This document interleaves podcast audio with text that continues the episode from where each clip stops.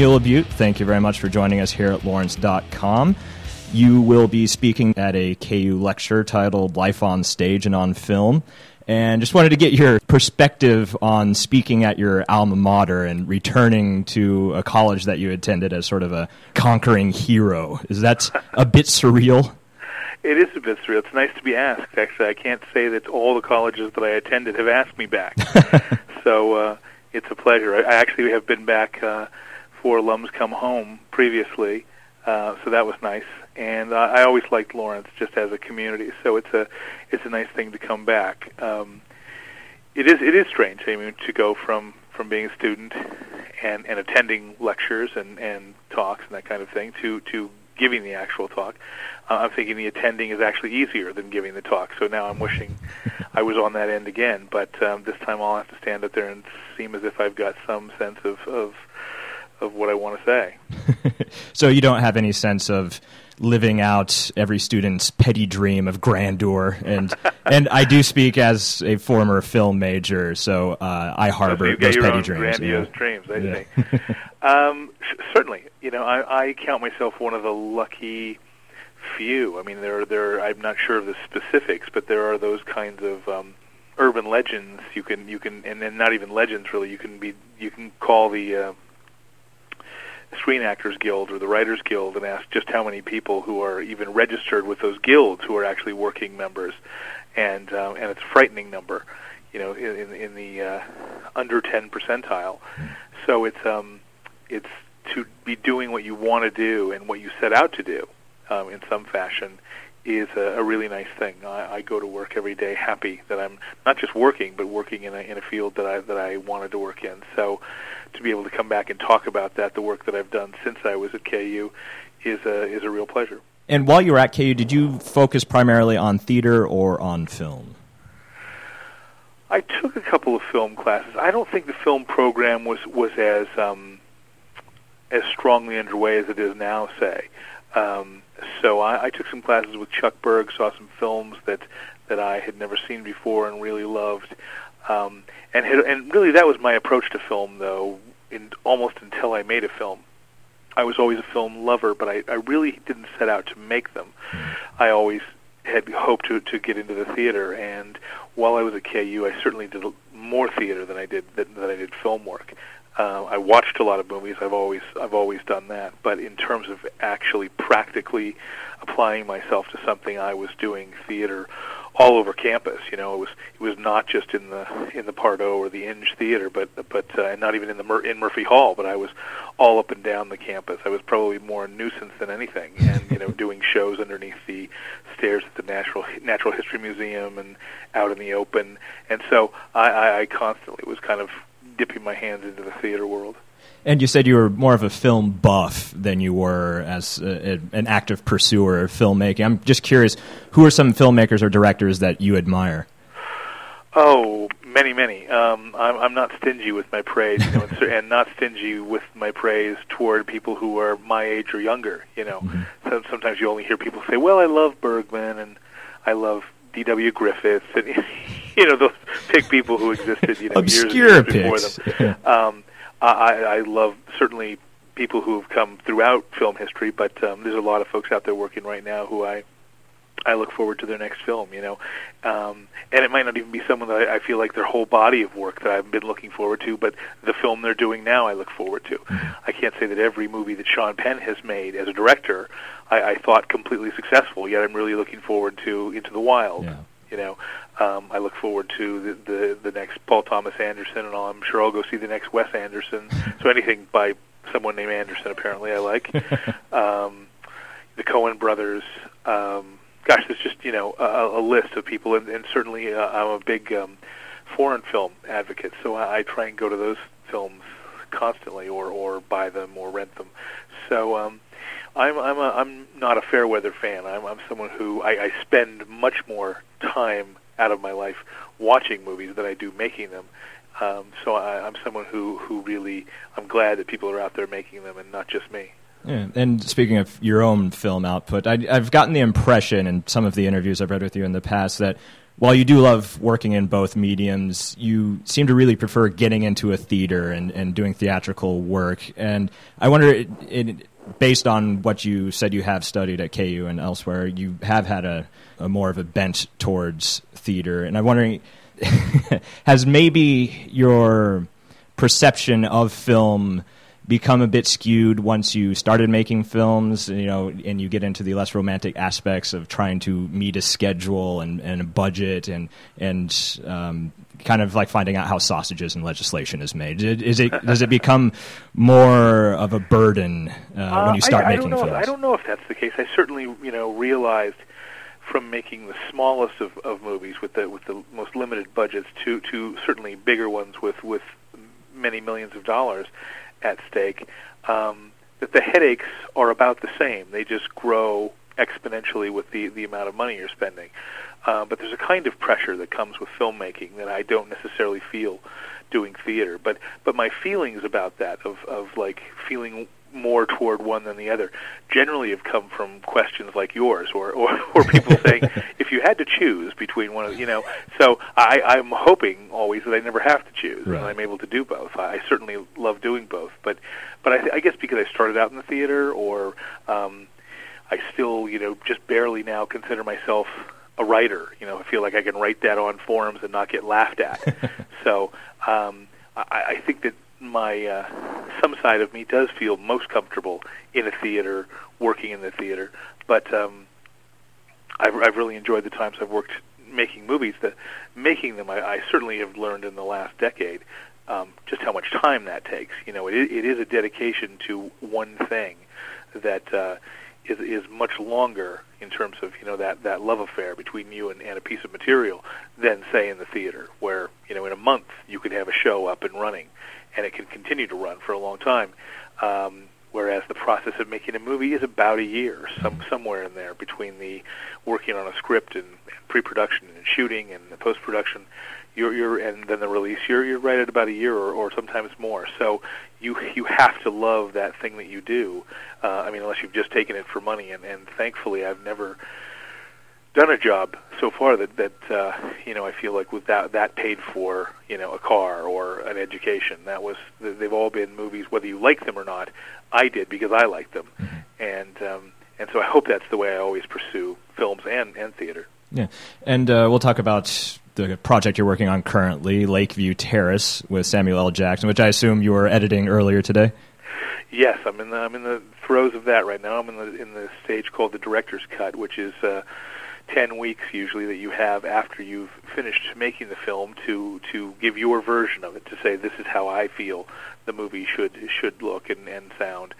Um, Lakeview Terrace is a script that, wasn't written by myself. I, I've uh, worked with another writer on it um, since I since I became involved, and then took a pass on it myself. But but ultimately, was somebody else's story, and it's uh, it deals with with race in Los Angeles, not uh, like a wide sweeping look at race, something like like Crash, maybe, uh, where where there were more characters involved. But um, it's something that I've been interested in. I, I wrote a play a few years ago called "This Is How It Goes," which dealt with race, and uh, I was I was at a time for a time rather looking at, at a film uh, to do again with Ben Stiller, who was who was in the the play.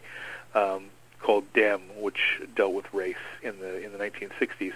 So I've, I've been interested in, in, in that world for some time, and this script was presented to me by um, uh, Overbrook, uh, which is Will Smith's company, and um, I, I just uh, found the, notion, the look at at the kind of racial politics uh, in Los Angeles interesting. Uh, the perspective, as it's kind of coming from the Sam Jackson character, who's a black policeman, uh, living in a suburban neighborhood, and, and he takes issue with a, a mixed race couple who who moves into into the, the, the cul-de-sac that he lives in, in next door to him, and uh, he begins this kind of campaign to uh, to move them out, and so that that triangle of attention between he and the the young couple I thought was really interesting, and so uh, it was something that I felt I could do something with. Yeah, and that will be released next year. Is that right? Uh, yes, sometime next year as you mentioned, this wasn't a project that you initially wrote, but you, you did work on. And you are directing currently. That's right. You've directed uh, several films in recent years that you are not based on plays that you've written. I was wondering if maybe you're trying to keep your theater work and your film work separate from here on out, or do you have another adaptation that you're planning? Well, I did a play a couple of years ago that that still um, has a, a seems like a lot of life, and it gets gets a lot of productions here and, and elsewhere, called Fat Pig, and uh, it's one that, that's hopefully still may go to Broadway. Uh, it's it's in line to go to London. Um, that's a that's a piece that I've heard a number of people look at me and say I, I, that seems like it would make a great movie. Um, and I've thought about it, but but not in the terms in which I did The Shape of Things, which was kind of a direct adaptation with the same cast, and and it really was like pulling the play off the stage and just putting it in the locations that um, that matched what the what the script called for, and the scenes were you know as long as they were on stage, and there were only ten of them. That that sort of thing. That was a direct you know literal adaptation. Um, this feels like it would it would need a real working over and to become a, a kind of romantic comedy that I think it could be. So that's something that I've thought about, but I haven't really done a lot to address it.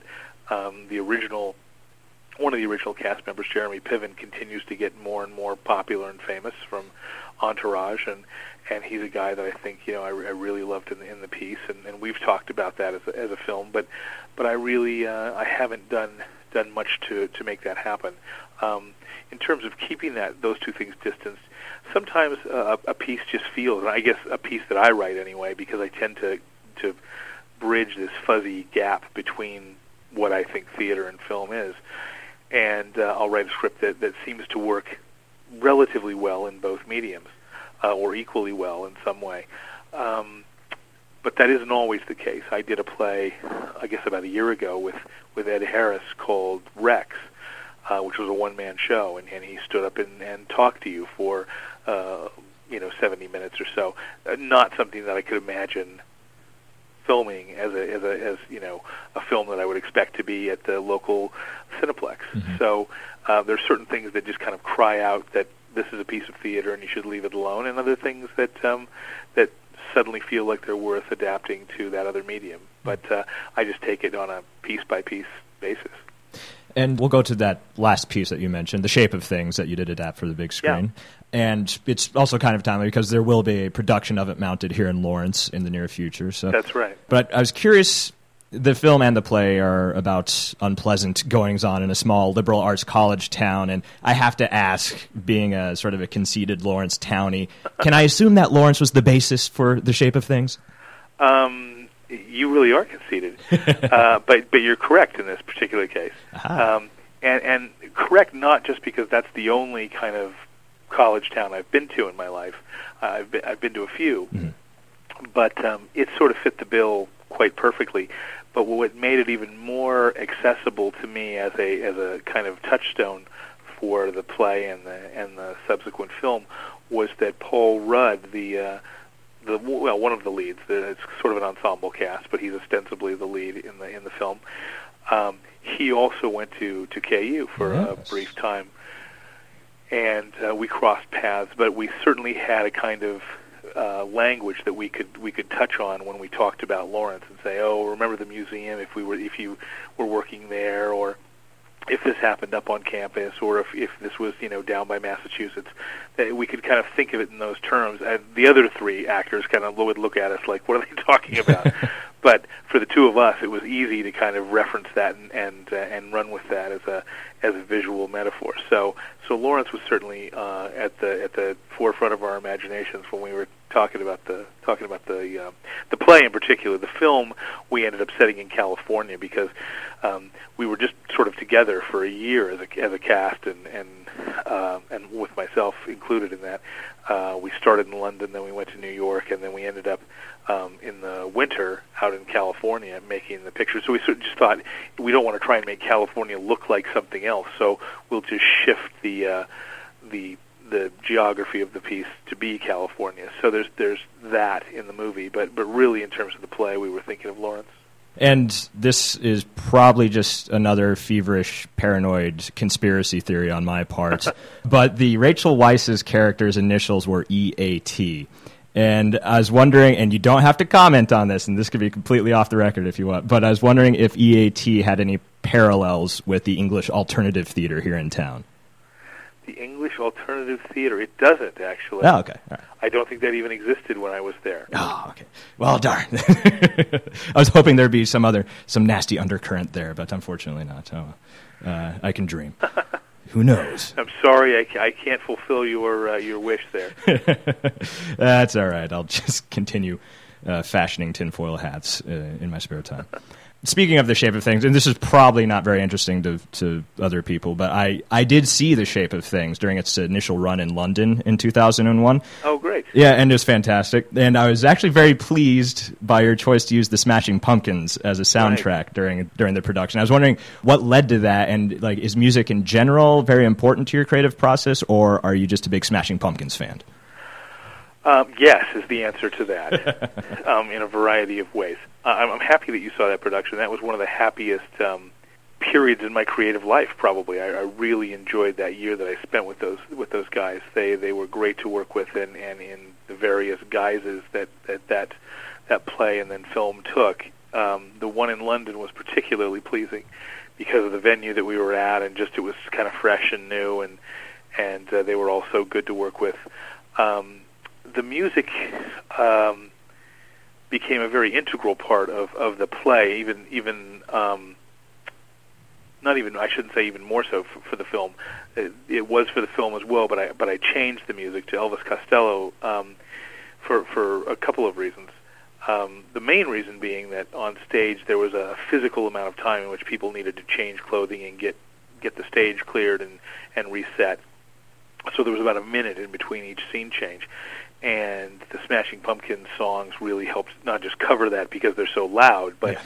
but um, they they really gave a sense of kind of America and youth, and they just and they suited me. I really have always been a, a big fan of Smashing Pumpkins, and I, I, I've I've often liked doing a show with a um, with a complete set of songs by by one group rather than you know an eclectic number of songs from somebody. So um, I chose that I, I would I would use their music throughout, and um, and I also just wanted to hear it really really loud. And it sounded awesome. yeah, it was one of those situations where we brought in technicians to check and say say this is how loud you can play without getting in trouble um, in a public space, and and so we we really just hammered that music, and um, it, it was kind of like going to a concert with you know for free. Yeah. And so that was a really kind of pleasant thing for for at least me, not necessarily for the audience and and the actors. They I think there were periods where they were like, "Oh my god, I hate this music." And I was wondering like, how the predominantly British theater-going audience is it going was to very react split, to it. you know, because we had a lot of American students coming through. Yep. So half the audience would be shaking their head in approval, you know, and bobbing to the music, and the other half were literally holding their ears. And um, that's just sort of the way it went. But I, but the play felt very confrontational, and and um, it, that the music really helped set that tone. And so I, I was always happy with with that choice and the way in which it, it worked so well into the the fabric of the of the play. But Costello did the same thing for me in in, in the film, um, and it was the, exactly the opposite. That I needed someone who could create these really different and and catchy hooks instantly, and his songs tend to do that. Whereas the Pumpkins could take you know a whole minute to get a song started practically. so it's a it was a very different thing. Um, being able to just cut from one scene to another in a movie, you have to instantly, if you're going to use music, you know, throw something in there that that is appealing and then disappears. Um, but in terms of the stage, it was nice to have that those little assaults, you know, every every five minutes or so. Yeah. Uh, well, enough about the pumpkins aside. Yeah, we're like sitting around the living room. Yeah. but we'll get back to your work now. As I was sort of preparing for this interview, I stumbled across the term LaButian uh, to describe your work, and I'm just wondering how it feels to have your own Ian and your own suffix. It, it doesn't suck, um, but it's it's strange, and um, I, I'm not sure it completely applies. But you know, uh, who am I to say to say no to something like that thrown at me? I've heard I've heard worse, and I'm sure worse will will still be thrown my way eventually. So, um, if something like that gets gets made up or tossed around, I'm I'm fine with it. Neil LaBute, thank you very much for joining us here at Lawrence.com. Oh, pleasure. Thanks a lot.